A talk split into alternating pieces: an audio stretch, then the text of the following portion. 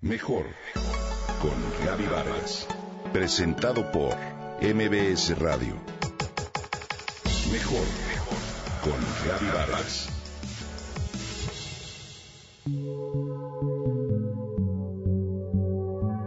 Hoy las niñas no la tienen sencilla. Me dijo Clara, una buena amiga, que está angustiada por el boom de las redes sociales y diversas situaciones que se le presentan a niñas o a preadolescentes entre 12 y 13 años de edad como por ejemplo la presión social por ser la más cool, la más estudiosa o la primera de la clase. Leonard Sachs, presidente de la Asociación Nacional para la Enseñanza Diferenciada por Sexos en Estados Unidos y autor del libro Girls on the Edge, analiza algunos importantes factores que hoy afectan profundamente a las niñas. Leonard dice que las niñas de 12 a 13 años de edad se someten a cuatro factores de riesgo que, evidentemente, no afectan a todas por igual, dada la información y el carácter o el ambiente en el que se mueven. El primer factor, de acuerdo con Sachs, es la confusión en torno a la identidad sexual. Si las niñas pretenden tener atractivo sexual antes de que realmente lo tengan, afirma Stephen Hinshaw, profesor de psicología, es seguro que encontrarán dificultades para conectar con sus sentimientos y emociones. ¿Cuántas veces hemos visto en tiendas departamentales tops, minifaldas y tirantes para niñas de 9 a 11 años de edad? El tema va más allá de lo decente o indecente. Las niñas quieren ser sexys cada vez más temprano, gracias a un bombardeo mediático con la idea de que es necesario mostrar su cuerpo para estar autorrealizada.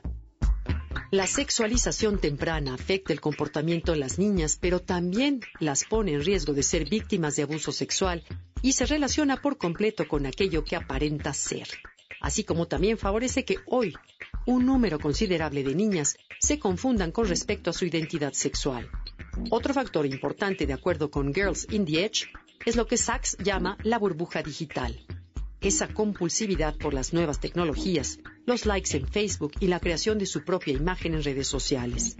Hoy vivimos en un mundo donde las niñas están hiperconectadas con sus amigos, pero cada vez más desconectadas de sí mismas.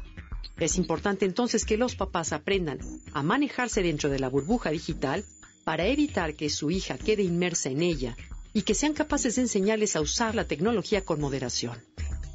El tercer factor son las obsesiones.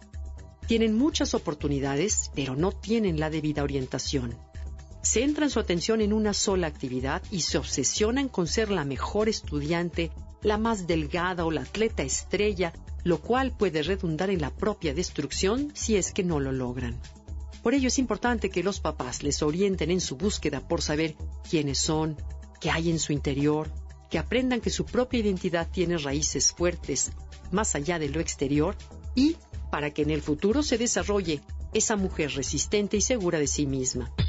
El último factor que define Sachs en su libro son las toxinas que hoy se encuentran en cremas, comidas o bebidas. Estas pueden acelerar su metabolismo a tal grado que parezcan mayores de lo que son.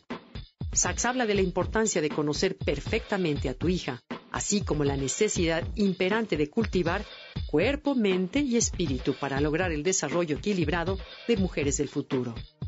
La paternidad es un arte, no una ciencia, dice tras señalar que cada niña es diferente. Así que fomentar la autoconfianza, la seguridad y la comunicación es básico para el futuro de las niñas de hoy.